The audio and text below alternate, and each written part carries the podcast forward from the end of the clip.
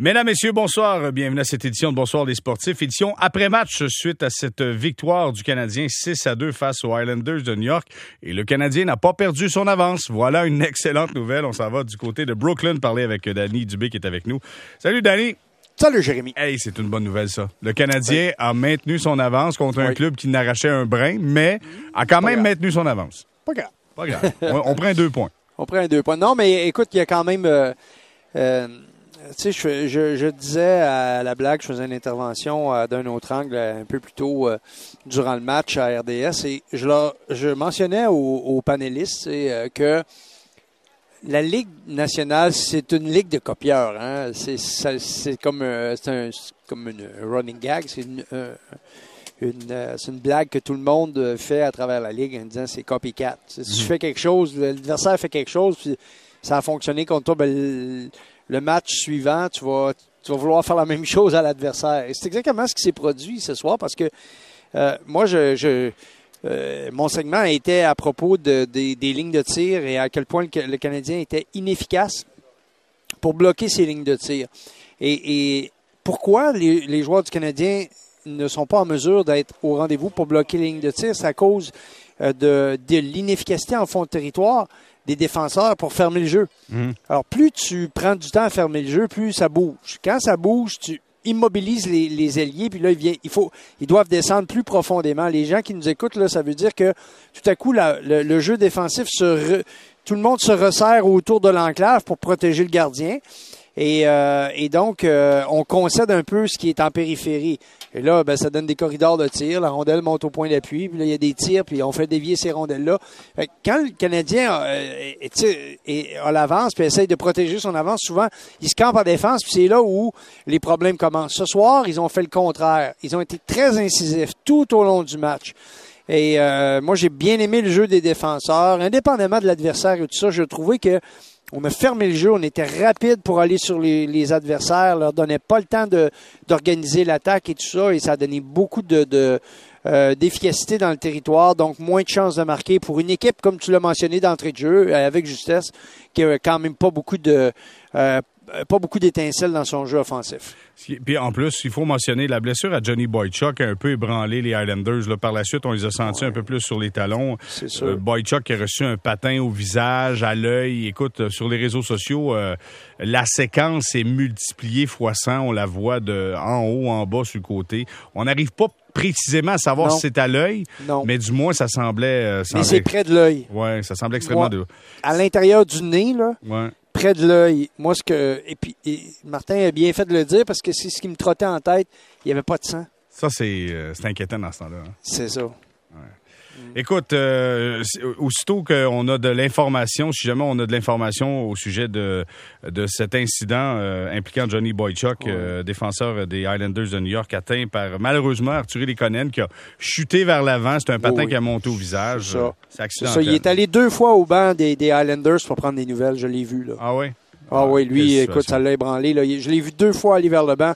vers des joueurs, puis demander, parler avec les joueurs. Puis c'est sûr que c'était pas pour leur dirais, euh, on, est en train de vous battre, c'est sûr. C'était pour prendre des nouvelles. Ben, ben oui, c'est sûr. Euh, dis-moi, Danny, est-ce que la visière complète sera peut-être une éventualité dans la Ligue nationale à un moment donné? Je penserais pas. C'est les joueurs qui vont décider de juste pas embarquer avec ça, cette histoire-là de la visière euh, complète? C'est tellement inhabituel. C'est tellement des situations qui sont particulières. Tu ne peux pas faire un règlement pour un cas d'exception. Mm-hmm. la, la visière, c'est important. La visière complète, les joueurs ne voudront pas jouer avec ça. Déjà, c'est très difficile de jouer avec une visière complète au départ. Mhm. Puis moi, je te dis que la seule chose qui pourrait être ajoutée, c'est peut-être que la manière que la, visière est, faite. Mais en même temps, euh, euh, si la visière était un peu plus bombée, peut-être que le patin ne pourrait pas passer en dessous. Tu comprends? Visière, euh, genre pilote de jet, là, plus bombée par en bas. plus Un peu plus. Je pense qu'au niveau du, si vous me prêtez l'expression, du design, de comment c'est modelé, comment c'est organisé, comment c'est dessiné. Je pense qu'il y a peut-être des améliorations à faire. Euh, mais en même temps, écoute. Euh, c'est accidentel, là. C'est très, très particulier lors de la chute du joueur, tout ça. Une chose que, une chose que je pense qui existait avant, les gens vont rire. sais, les patins tuyaux, là. Avec le bout de plastique? Oui.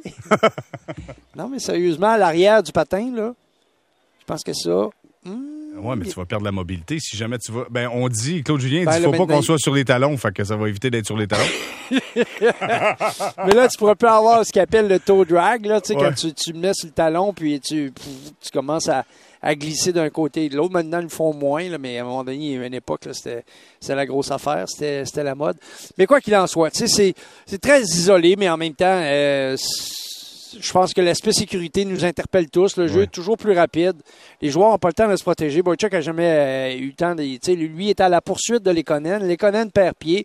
Il tombe plat ventre, là, donc euh, et ses patins, bien sûr, là, la talonnade, là, le patin est, de- est- est dans les, les airs, puis ça frappe sa visière, puis ça glisse en dessous de la visière. Puis là, c'est une lame de rasoir, les patins du joueur. Là. Et ça arrive dans la le, haut de son visage, puis évidemment, tout près du nez euh, et, et de l'œil, mais j'espère que j'espère qu'il n'y a, pas de- qu'il y a pas de dommages. Non, c'est ça. Mais je voulais pas monter au barricade. Je voulais simplement poser la question dans, avec les à- circonstances avec, avec Boychuk, à savoir Oui, si à un oui. moment donné, ça pourrait être quelque chose de prévisible. dans la Non, non, non, non, je Ben, penserais pas, mais, mais, mais c'est sûr que s'il y a des, des, des, des fabricants euh, de- d'équipements qui, euh, qui sont interpellés par ce genre d'accident-là, il y a quelqu'un à un moment donné qui va arriver avec une visière encore plus sécuritaire, là, parce que, euh, écoute, ça reste, même si c'est la Ligue nationale, même si c'est du sport spectacle, il y a, il y a des il y a des types de blessures que tu que tu veux pas voir au départ et que tu veux éviter de façon optimale. Mais les yeux, je pense que c'est prioritaire. Clairement. Euh, maintenant, du côté du Canadien, Thomas Tatar, qui n'a pas fini la rencontre. On parle Non. de blessure au haut du corps. On- épaule, pense selon toi? l'épaule, Ouais. d'après moi, là, parce qu'il a, il a, il a- il a chuté dans la. Il, il était à une petite distance, comme Martin l'expliquait, là, il était à une petite distance de la bande, mettons à 3-4 pieds de la bande. Mhm. Et puis, euh, il y a eu un contact entre lui et, et Taze. Et je pense qu'il il a été pris un peu par surprise. Puis comme la, la, distance n'est pas grande, souvent, là, ce, tu vas, ce qui va arriver, c'est que tu vas perdre pied. Là, tu mets tes mains sur la glace, puis ton épaule est basse. Puis c'est là où... Tu sais, l'épaule, là, tu ne disloqueras pas une épaule si c'est contact épaule à épaule. Mais si ton épaule est basse, puis là, tu es, mal placé pour te protéger, mais là, ça va être sur le dessus de ta capsule. Là, c'est dangereux, là, parce que tu n'es pas en position. Ou il est tombé sur le coude, puis le- l'épaule a débarqué. Des fois, il y a, une faiblesse aussi. Là. Il y a des joueurs qui ont. Tu sais, parce qu'à un moment donné, là, euh, les, on dit comme le gars, les pentures sont assez exposées. Oui, clairement. Mais tout ça a permis à Charles Ludon de, de, de- Oui. d'avoir de, meilleures minutes de jeu. Oui. Euh, puis honnêtement, il a joué un bon match, Charles Ludon, Content qui a marqué ce soir. Là, ça fait du bien. Content pour lui. Ouais. Ouais, content pour lui. Et puis, il avait plus d'assurance. Il a patiné avec la rondelle.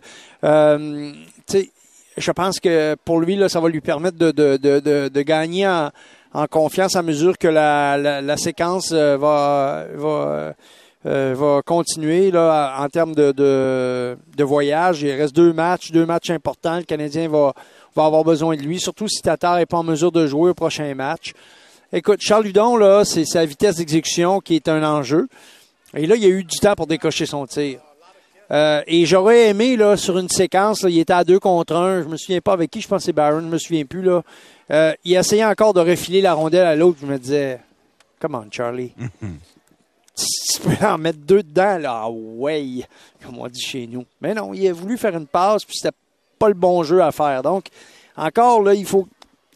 Lui, c'est un joueur offensif dans l'âme. Le joueur offensif dans l'âme, dans la Ligue américaine, il n'aurait même pas regardé l'autre bord. Il aurait Exact. fait une feinte, tout, il aurait lancé. Mais il faut qu'il se comporte de la même façon dans la Ligue nationale. Regarde le, le jeu de le jeu de Jordan Will, le cinquième but. C'est exactement ça. Lui, il s'est pas posé de questions, lui. Lui a pas dit euh, checker l'autre bord. euh. lui, là, il a, fait- il a regardé de l'autre côté pour créer le doute dans l'esprit du gardien. Puis je suis sûr que à 80 à moins que le bâton de l'adversaire, à moins qu'il y ait un corridor de, de, de- qui soit complètement libre, là, à moins que son corridor de, de passe soit complètement libre. Non, lui, son idée, c'était de lancer. Puis Ouais. il l'a fait. Puis c'est c'était la bonne décision. Bonne chose, euh, bonne chose pour Jordan Wheel, puis on espère le mieux pour euh, Charles Ludon. Écoute, euh, l'entraîneur fait son point de presse juste en 10 secondes avant qu'on se quitte, euh, Danny. Oui. Aujourd'hui, Marc Bergevin a confirmé le retour de Claude Julien. Oui, Comment, tu vois, comment tu vois cette nouvelle? Une très bonne nouvelle. Puis je pense que euh, qu'on fasse confiance à Claude Julien, qu'on euh, on est en train de bâtir quelque chose avec le Canadien de Montréal. Et on a besoin d'avoir de la stabilité. Puis euh, tu peux pas, tu sais, à un moment donné, les entraîneurs sont un, c'est un peu les, des, les victimes collatérales que j'appelle. Moi, je veux pas défendre un entraîneur qui est pas en contrôle, mais mais Claude Julien est en contrôle. Son équipe joue joue du bon hockey, surtout ses vétérans. Euh, il y a une équipe qui est dissimée par les blessures. Il n'y a pas beaucoup de profondeur dans l'organisation. Et comme je te disais hier lors de notre entrevue, je disais, ben, si c'est ça, si le Canadien fait pas les séries, puis à Laval, ils font pas les séries, est-ce qu'ils vont, est-ce qu'ils vont congédier euh, Joël Bouchard? Ben, franchement, ça n'a pas de bon sens de penser comme ça, là. Mm. Mais en même temps, ben là, tu te dis, on s'en va où, là? Moi, j'aime ce que, ce que les Rangers ont fait il y a deux ans, puis j'invite le Canadien à penser à cette, à cette alternative-là. Ce que ça veut dire, c'est, écoute, on va s'asseoir on va regarder comment on travaille. Parce que je veux bien, là, toutes les explications, tout ça, là, mais il reste que des joueurs dans le système, ils n'en rentrent pas. On nous parle des joueurs, ils sont dans la ligue, euh, ils sont dans la ligue junior, ils sont dans l'Ouest, ils sont partout, euh, ils sont dans le collège américain, ils sont, partout. C'est toujours des beaux espoirs. Puis finalement, ils arrivent dans la ligue américaine, il y en a qui ont de la difficulté à faire leur place, puis finalement, tu te dis, ils sont où ces joueurs-là, trois, quatre ans plus tard? Il en reste un, il en reste deux. Ils ne dominent pas dans la Ligue américaine. Ils rentrent dans la Ligue nationale. Ils jouent avec le Canadien. Puis là, ils disent, bon, ben, il est pas assez bon, on va l'échanger. Euh, les, les Sherback, les Delarose, euh, les Tenordi, les... Écoute, il y en a, là. on, peut, on peut passer jusqu'à demain pour en parler. Ça fait qu'à un moment donné, là, je veux bien l'entraîneur. Quand c'est de sa faute, c'est de sa faute. Mais à un moment donné, là, la matière première. On peut-tu peut avoir des joueurs? On peut donner des outils aussi à Claude Julien, puis après, on verra s'il fait une bonne job, mais donnons des outils premièrement à Claude Julien. Ça, c'est la priorité numéro un. Danny, on te laisse euh, prendre le vol pour t'en aller du côté de Tampa Bay pour euh, le prochain match. Ça sera jeudi. Et on t'écoutera avec plaisir. Merci beaucoup, Danny. Je, je, veux juste dire en terminant qu'un entraîneur qui gagne la Coupe Stanley, là, c'est jamais par hasard. Puis dans, la, dans le, le hockey actuel, c'est encore plus vrai. Parce que le jeu n'a jamais été aussi structuré. Tu ne peux pas avoir juste un coach qui ouvre la porte et qui, gagne parce qu'il y a une bonne équipe. Ça marche plus, ça. Hmm. Ça n'existe plus. Le message est lancé. Merci beaucoup, Danny. Plaisir. Merci. Au revoir, Danny Dubé qui nous parlait en direct de Brooklyn.